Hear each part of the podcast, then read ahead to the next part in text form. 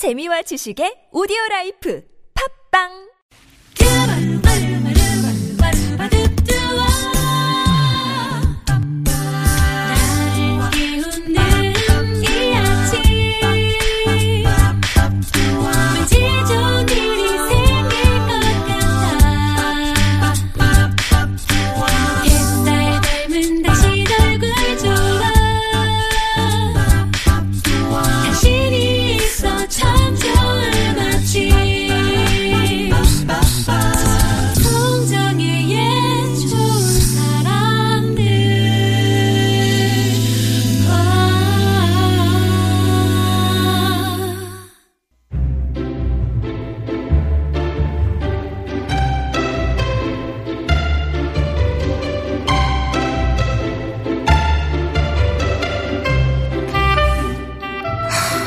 뭐로부터 해야 되나요? 붕붕붕 아주 작은 자동차 꼬마 자동차가 나간다 하는 노래 기억나시죠? 이 꼬마 자동차는 참 신기하게도 꽃향기를 맡으며 힘이 솟았어요.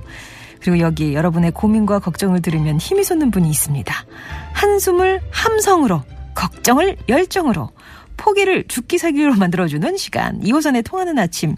숭실사이버대학교 기독교 상담복지학과 이호선 교수님 오셨습니다. 안녕하세요. 안녕하세요. 필터 이호선입니다. 아, 네. 예, 걸러주시는 분. 네, 요걸로 네. 저걸로 또 걸러드립니다. 아, 예. 이, 저기, 네. 꼬마 자동차이 붕붕이었, 붕붕이었, 붕붕이죠. 붕붕붕. 붕붕. 아. 아주 제가 아마 아이들 키우면서 이 노래를 한 제가 볼 때 한 오만 번은 부른 것 같아요. 어. 아, 이게 또 애들 그, 네. 뭐랄까요. 나이에 따라서 그럼요. 부르는 노래들이 있죠. 아, 제가 노래 지는 줄 알았습니다. 네네네. 아무튼 꽃향기를 맡게끔 여러분이 힘이 솟게끔 도와드리는 그런 시간입니다. 여러분이 보내주시는 고민 사연들 이제 함께 하고 있는데요. 첫 번째 사연 또 익명이네요. 네, 음. 익명을 원하셔서 불통 룸메라고 저희가 이제 이름을 붙여드렸어요. 사연 함께 하시죠.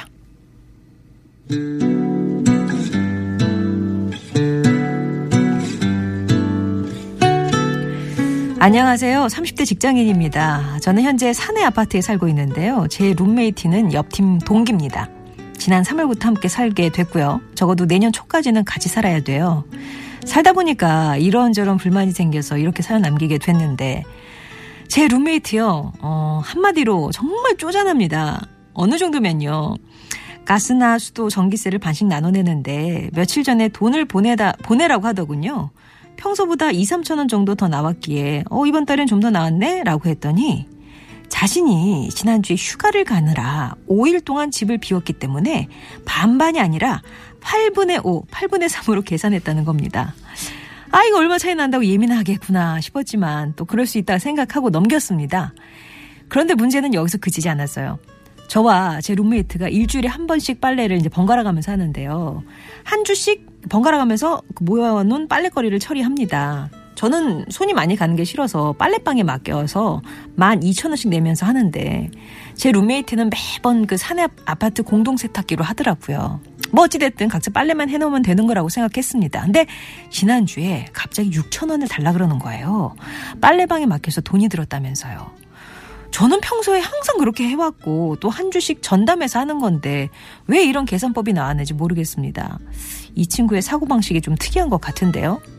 이런 적도 있었어요. 제가 먹고 싶은 피자가 있어서 딱 이 회사, 딱 이 피자를 쏘게, 내가 쏘겠다 라고 말을 해놨거든요. 그랬는데 엉뚱한 걸 주문해 놓은 거예요. 기분이 상해서 왜 맘대로 정했냐고 하니까 어, 그것만큼 이것도 맛있으니까 한번 먹어보라는 겁니다. 생각 회로가 좀 아예 다른 사람 같아요. 중요한 건 이런 사람과 앞으로 더 살아야 된다는 겁니다. 새롭게 규칙을 정해야 할까요? 저도 똑같이 행동할까요? 어떻게 해야 할지 고민입니다. 라면서 아, 첫 번째 사연은 사사건건 나와는 좀 다른 생각과 부딪히는 뭐 좀 부딪히는 취향 이렇게 뭐 같이 살아야 되는데 함께 살고 싶진 않아요. 그런 음. 룸메이트 때문에 고민이라는 불통 룸메님의 사연이었습니다. 음. 그 우리가 왜 살다 보면 숫자에 밝은 사람들 있죠. 네. 예, 저는 거의 숫자치예요. 아, 숫자가 있으면 어, 하얀 건 종이고 까만 건 그냥 그냥 글씨도 숫자인지 아닌지 헷갈릴 음. 정도로. 그런데 이제 숫자에 조금 밝은 분들이 있는데 이 경우에는 숫자에 밝은 건지 이게 셈이 밝은 건지 아니면 얍삽한 건지. 어, 저 팔분의 오, 팔분의 삼 깜짝 놀랐습니다. 네, 네. 아니면 약간 쪼잔한 건지. 네. 근데 이제 요런 약간 좀 헷갈리는 분들이 좀 계신데 뭐 이게 또 장점이 있습니다. 이를테면 이런 분들은 자기 권리의식이 확실하기 때문에 일단은 뭐 손해 안 보고 또 요렇게 좀 명확하게 셈을 이렇게 하는 분들은 다른 분들에게도 피해를 안 주는 경향이 있는데 음. 제가 볼 땐 요 셈이 약간 이상한 것 같아요. 네. 어. 약간 셈이 조금 달라서 좀 그렇긴 한데 어쨌든 숫자에 밝다는 게 나쁜 것만은 아니라는 거. 음. 그런데 조금 더 그 밝은 셈의 계산법이 음. 약간 이게 추가 이리저리 좀 왔다 갔다 하는 것 같아서 음. 그 부분은 좀 아쉽긴 합니다만 어쨌든 이런 부분에 있어서 강점과 단점은 서로 각각 있다는 건 좀 기억하셔야 될 것 같은데. 네네. 근데 이제 제가 이 사례를 보면서 어떤 생각이 드냐면 어, 이 사례는 제가 볼 때는 뭐 크게 해법이 필요하지 않아요. 아. 어, 조금만 견디세요. 어, 아, 곧 시간? 끝납니다. 네. 아, 지나간다. 아, 그리고 내년, 내년 초까지? 초까지까지 살아야 되는데 이제 찬바람이 불기 시작했어요. 내일부터 본격적으로 추워진답니다. 아, 이제 우리가 앞으로 눈 몇 번 오면은 바로 이분하고는 세이 굿바이예요. 아. 그래서 어, 그나마 이거는 어, 기쁜 소식이다. 네. 이렇게 좀 말씀을 드리고 싶은데 근데 좀 우리가 이런 얘기를 하면서 어떤 생각이 드냐면 이분하고 어떻게 지내야 되는가 이런 것도 되게 중요하지만 우리가 가끔 이런 얘기를 들으면 사람들끼리 모여 다들 하는 얘기 있잖아요. 그 인생이 이렇게 샘 밝은 애들은 인생도 그렇게 샘처럼 밝진 않더라. 뭐 이런 얘기를 뒷담 삼아 하기도 하고 그런데 너무 샘이 밝은 사람들은 보면 어떨 때는 아유 너무 인생을 너무 팍팍하게 사는 거 아닌가. 네. 또 너무 샘이 밝은 분들하고 얘기하다 보면 약간 치사하다는 생각도 좀 들잖아요. 음, 음, 음. 아 저만 그런가요? 아니요. 원래 그렇죠. 네, 예. 전 그냥 뭐 아유 야 내가 손해보고 말자 그냥 저는 이런 음. 편이라 그냥 그렇긴 한데 매번 너무 손가락까지 꼽아가며 숫자 적어가며 밑줄 형광펜 쳐가면서 이렇게 하면 참 옆에 있는 사람이 또 매일 같이 얼굴 봐야 되는 사람 입장으로서는 불편할 수밖에 없거든요. 근데 이런 경우는 제가 보니까 서로 만나면서 함께 이렇게 돈을 나눠야 되는 게 한 달에 한 번 정도인 것 같아요. 음. 정확하게는. 네. 왜냐하면 뭐 공과금이 나올 시기 음. 그 시기 딱 한 번 있고 그다음에 나머지는 이제 어쩌다가 한 번씩 뭐 이렇게 피자 문제가 생긴다든지 이런 경우인데 일단은 이분하고는 이제 피자 드시지 마시고요. 네, 모든 네. 주문은 직접 하시는 걸로. 아. 요새는 또 전화 인터넷 다들 모바일로 다 사용할 수 있으니까 내가 먹고 싶은 건 내가 직접 주문해가지고 오해나 여러 가지 문제를 발생시키지 말자. 아, 그러니까 내 덜 잘못이다. 부딪혀야 되는군요. 네, 네. 그냥 내 잘못이구나 이렇게 음. 생각하시는 게 조금 편하실 것 같고요.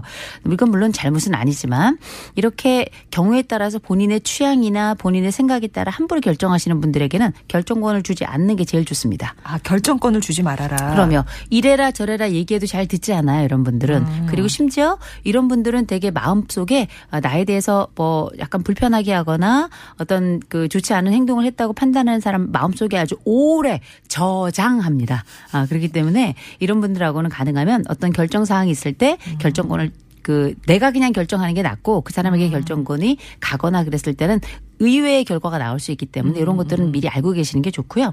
그다음에 두 번째로는 우리가 이제 뭐 쪼잔한 분들이 있을 수 있고 그렇긴 한데 아, 이런 분들은 어, 되게 이제 리더가 되긴 조금 어려워요. 네. 워낙에 이렇게 어, 조금 크고 핵심적인 부분보다는 어, 약간 개인의 이익에 많이 집중이 돼 있고 또 굉장히 주변 부분에 굉장히 강하기 때문에 어차피 리더로 핵심 역할을 맡기는 쉽지 않습니다만 음. 그럼에도 불구하고 우리가 이런 건 있어요. 싫은 사람도 있고 쪼잔한 사람도 있고 마음에 안 드는 사람도 있지만 존경은 못하더라도 그래도 존중은 해야 됩니다. 음. 인간적으로. 음, 음, 음. 그래서 내가 이 사람을 어떻게 대하는가가 나의 인격의 한 부분이에요.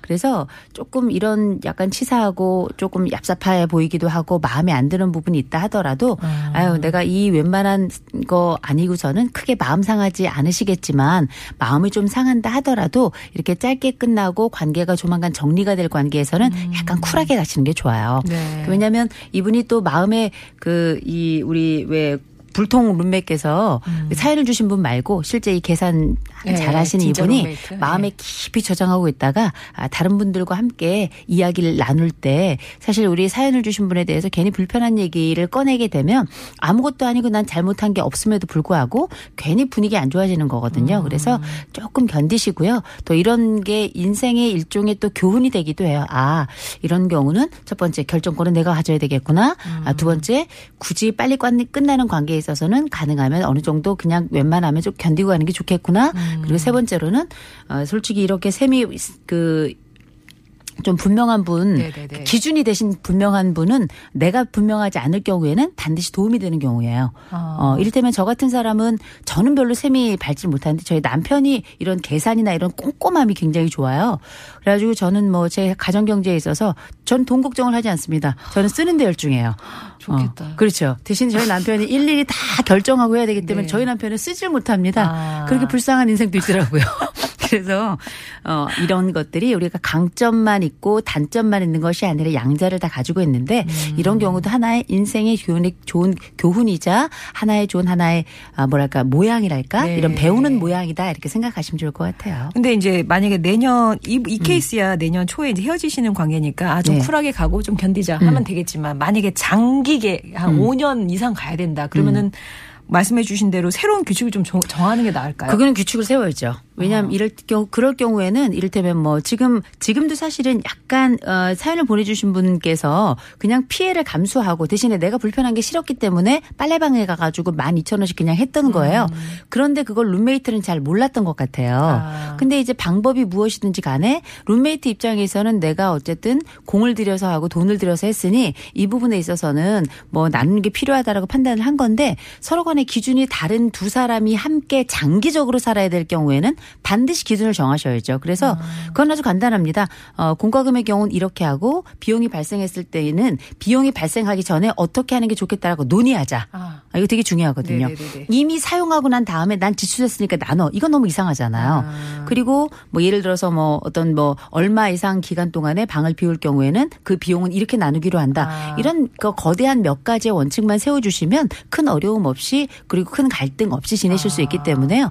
장기간 함께 했을 땐 반드시 룰을 정하셔야 되는데 이제 두어 달 있으면 끝난다. 혹은 이제 찬바람 불어오면 끝난다. 네. 그럴 경우에는 규칙 세우면 그 가운데 약간 또 불편함이 생길 수도 있기 때문에 이런 경우하고 장기적인 경우는 확연히 좀 구분하시는 게 좋을 것 같습니다. 네. 음. 일단은 내년 초에는 헤어지게 되시니까 네. 아까 기억하시죠? 결정권을 주지 말아라. 좀 덜 부딪혀라. 음. 이제 좀 견뎌라. 음. 예, 그렇게. 기존은 쿨하게 음. 하는 거예요. 한 가지 참 이거 이 말씀을 드리는 게 옳을지 모르겠는데 약간 불편하고 힘들었던 분 하고 같이 살다가 이렇게 방을 따로 쓰거나 아니면은 이제 각각 자기의 삶을 살게 되면 이것마저도 축복이에요. 음. 선물입니다. 내년 봄에 선물이 찾아올 거예요. 네. 따뜻한 봄을 네. 기대를 하면서 자 불통 룸메님께 좀 해결책 보내드렸고요. 노래 한 곡 듣고 올게요. 빌 위더스와 그로버 워싱턴 주니어가 함께합니다. Just the Two of Us 중국계 가득 애님이 신청하셨어요.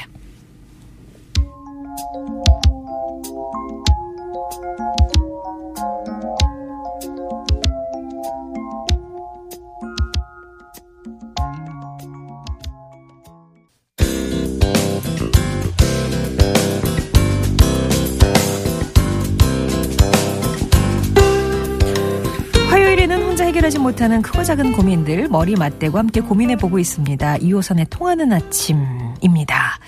저희 앞에 지금 스튜디오에 네. 우리 양정중학교에서 아. 일 학년 학생들이 견학을 왔어요. 네. 안녕하세요. 안녕하세요. 이 반을 꼭 강조해야 됩니까? 네. 예, 일 학년 이 반. 일 학년 이 반. 어, 근데 친구들이 크고요. 굉장히 잘생겼는데요. 와, 요즘 중학교 일 학년이 이렇게 크군요. 아니, 예. 주, 우리 양정중학교는 인물 중심으로 아이들을 뽑나 봐요. 네네네. 아, 맞다고. 긍정해줬어요. 네. 아무튼 잘 보고 가시고요. 음. 자, 오늘 두 번째 사연 함께 하겠습니다. 카톡으로 통하는 마미 님이 보내주신 고민사연 연이에요. 함께 들어보겠습니다.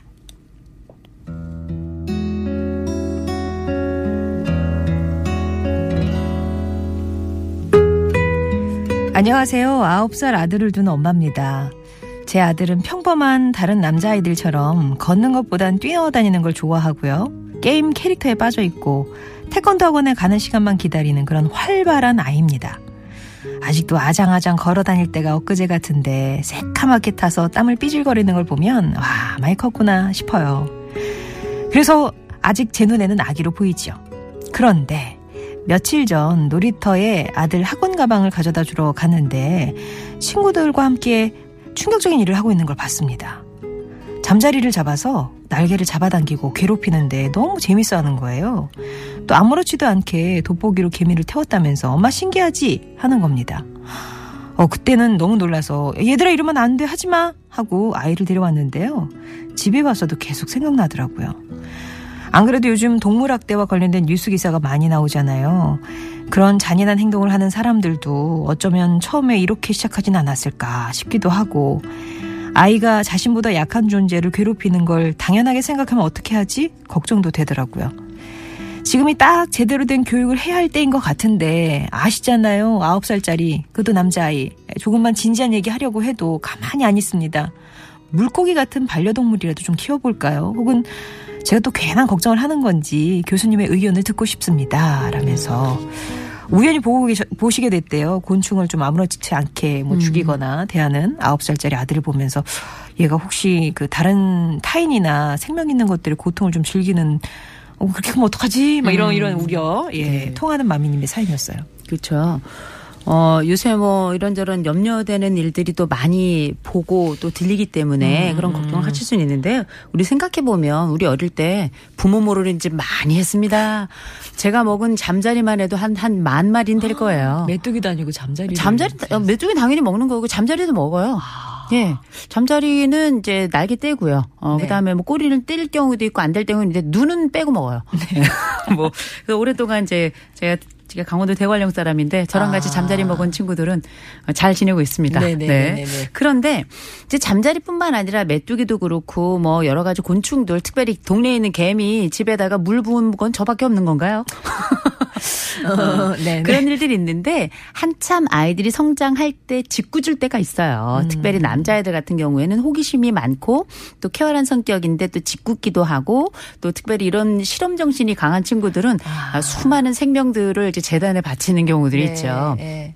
그런데 이제 문제는 뭐냐면 그런 실험을 하는 것 자체가 문제가 아니라 이런 것들을 보고 즐거워하는 친구들이 있어요. 아. 그리고 이 동물의 크기가 점점 커지고 이게 우리가 알고 있는 곤충에서 나중엔 우리가 알고 있는 뭐, 어, 뭐 포유류로 이렇게 이동하는 경우도 아. 있는데, 뭐 고양이를 그냥 죽인다든지 아니면 개를 뭐 아주 굉장히 심각하게 잔인할 정도로 이렇게 뭐 어떻게 한다든지 이런 경우들까지로 확대가 된다면 그건 문제가 좀 있을 수 있어요.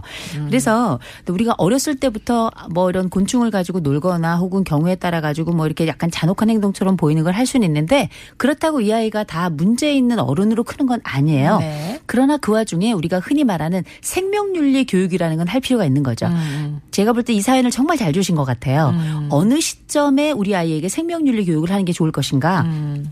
간단합니다. 아이들이 움직이는 것에 관심을 갖기 시작하면 그때부터 생명윤리 교육은 시작이 되는 거예요. 아. 그래서 뭐 예를 들어서 뭐 애가 예를 들어서 개미를 뭐 어떻게 뭐 밟거나 혹은 뭐 뭐 뭉갰다. 어, 어. 그런데 그걸 보고 웃을 수도 있고 깜짝 놀랄 수도 있고 울 수도 있고 다양한데요. 그 아이가 어떤 정서적 반응을 보이든지 간에 그때 엄마가 해주는 이야기, 아버지가 해주는 이야기가 윤리교육의 시작이거든요. 어. 우리가 이제 생각을 해보면 이 윤리교육을 왜 해야 되는가. 결국 공감 능력을 향상시키는 거예요. 네. 내가 저 개미라면 어떨까. 어. 내가 저 잠자리라면 어떨까. 물론 어. 제가 먹은 잠자리들에게 미안하지만 네. 내가 먹은 잠, 내가 잠자리라면 어떨까. 내가 뭐 내 저 고양이라면 어떨까. 내가 강아지라 내 저 개라면 어떤 생각이 들까. 내가 저 사람이라면 어떨까. 음. 혹은 내가 저 아프리카에 있는 저 어린이라면, 혹은 지금 뭐 뭐 로힝야족 뭐 이런 얘기 나오는데 로힝야족 사람이라면 어떨까. 음. 뭐 이런 생각들을 해가면서 사람으로서 개인으로 감성을 높이고 공동체의 원으로 함께 살아가는 방법을 배우게 되는 거거든요. 음. 그래서 뭐 우리가 이런 것들이 단순히 그냥 동물 사랑이나 이런 걸로만 끝나는 게 아니고요. 조금 더 증가하면 뭐 우리가 복제인간은 정말 왜 뭐 이게 윤리적으로 아, 옳은가 아, 틀린가, 재생에너지는 우리가 왜 써야 되는가, 원전 문제는 왜 우리가 관심을 가져야 되는가, 이런 것들이 다 생명윤리와 연관이 되고요. 뭐 청소년지 또 가게 되면 뭐 낙태라든지 안락사라든지 이거 다 생명윤리와 연관이 되는 거거든요. 음. 심지어는 사회에서 발생하는 여러 어, 잔혹범죄라든지 강력범죄도 다 생명윤리와 연관이 되어 있는 거예요. 그래서 우리가 어린 시절 아이들이 생명에 관심을 갖고 첫 번째 경험을 하거나 두 번째 경험을 할 때 부모들이 그 옆에서 해주는 몇 몇몇 이야기들이 세상에 대해서 온도를 갖게 하기도 음, 하고 음, 세상에 음. 대해서 오히려 객관적인 눈만 갖게 하기도 하기 때문에 요 시기 아이들의 관심이 시작됐다. 요 시기가 생명윤리 교육의 제일 좋은 때고요. 음. 그럼 생명윤리 교육 어떻게 해야 되냐. 네. 이런 궁금함이 있잖아요. 네네네. 책이 많아요. 아, 일단은 네. 엄마 아빠가 아 어떻게 해야 되는지 모르겠다 그러면 인터넷 들어가셔가지고 생명윤리 뭐 어린이 이렇게 쳐보시면 아. 책들이 쫙 나옵니다. 그럼 거기에 보면 아 어떻게 어른들은 어떤 질문을 해야 되는지도 나오고요. 음. 아이하고 함께 그 각각 사례들을 가지고 같이 얘기해 볼 수 있는 기회가 생겨요.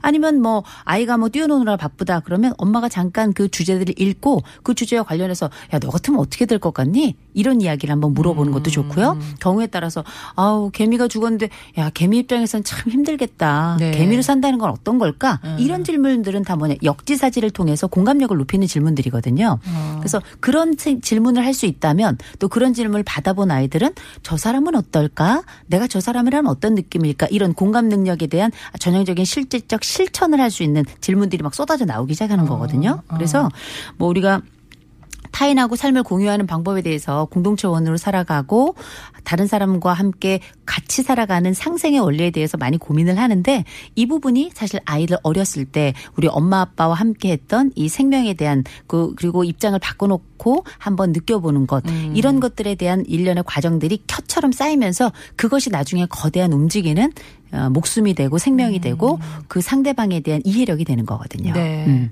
그럼 아이에게 질문을 던질 때 좀 문득 생각이 나요. 태도도 음. 중요하겠어요. 그러니까 얼투나 네. 이를테면 음. 개미를 밟았어요. 음. 야 밟지 마. 누가 너 지나가다 너 밟으면 너 기분 좋겠어. 이러면 안 그렇죠. 되는 거죠. 그렇죠. 아니 근데 그것도 나쁜 방법은 아닌데요. 그럼 네. 애가 그래? 한번 다음에 더 밟아볼까 이런 생각이 들 수도 있죠. 경우에 따라서 아이들이. 어. 그래서 어 그러니까 아우 야 개미가 죽어서 어떡하지? 그래도 생명인데 음. 이런 이야기 한마디만 해도 아 얘가 생명이구나. 그리고 이렇게 생명이 죽었을 때는 안타까워하는구나라는 걸 배우는데요. 그러니까 저는 보통 저희 아이들하고는 이런 방식으로 보냈습니다. 되게 뭐였냐면 첫 번째로는 만나는 그 동물들이 있으면 이름을 지어줬어요. 아. 일단은 잠자리도 이름을 지어줄 수 있고 네네네. 개미도 이름을 지을 수 있잖아요. 뭐 개순이, 개돌이. 어. 그럼 이제 개 같지만 얘는 다 개미였거든요. 근데 이제 개미가 많아. 그러면 개일, 개이, 개삼이, 개사 이런 식으로 이제 갔고요. 그리고 이제 한 번은 이제 제 차에 어떤 새가 제가 세차를 딱 하고 나왔는데 바로 똥을 쌌더라고요. 음. 근데 그 새 이름을 모르겠는 거예요. 밉긴 한데. 음. 제가 그 개 이름, 새 이름을 개새라고 지은 적이 있었는데요. 근데 이제 이렇게 이름을 짓는 과정은 뭐냐면 내가 너에게 의미를 부여하겠다는 거예요. 아. 의미를 부여한 것에 대해서는 반드시 모든 인간은 다 책임감을 갖게 됩니다. 네. 이런 의미를 부여하고 이름을 지어주고 거기에다가 생동감을 넣고 그건 내가 너의 생명과 너의 인격 혹은 너의 그 너라는 대상에 대해서 내가 책임을 함께 나누겠다는 아, 의미이기 때문에요. 아 함께 만나는 그 동물들이나 식물들에게 이름을 아이와 함께 지어보는 과정 이런 것들은 보통 네 세에서 일곱 살 사이 초등학교 이전에 유치원 아이들과 함께 하면서 할 수 있는 가장 쉬운 생명윤리 교육일 거고요. 아. 초등학교에 들어가면 어떻게 생명이 만들어지고 그 생명이 어떤 식으로 움직이는지 여러 다큐멘터리들이 많이 있잖아요. 네. 그중에서도 굉장히 따뜻한 온도를 가진 다큐멘터리들을 함께 보거나 교육용으로 나와 있는 자료들을 함께 뭐 교재건 뭐건 아. 이용하시면 그때 아이들의 인성은 그렇게 자라나는 거거든요. 활용하실 필요가 같습니다. 예, 이제 이런 기회를 계기로 해서 생명윤리 교육을 한번 시작 시도해보시면 어떨까 싶습니다. 일단 어머니께서 관련 책들이 많이 나와 있으니까 좀 읽어보시고 어떤 질문을 이런 상황에서 던져야 되겠다라는 걸 좀 보신 다음에 아들과 대화를 통해서 물론 아들이 너무 뛰어놀기 바쁘니까 어머님이 먼저 공부하신 다음에 예, 그렇게 해서 대화를 좀 해보시는 게 어떨까 싶네요. 자, 여러분도 고민되는 사연 있으시면은요. 오십 번의 일 호 문자 메시지 우물정 공구오일 번이나 무료 모바일 메신저 카카오톡 이용해서 보내주시기 바랍니다. 이호선 교수님과 여기서 인사 나누겠습니다. 고맙습니다. 고맙습니다. 좋은 하루 되세요. 중식의 밴드입니다. 명견 왕자.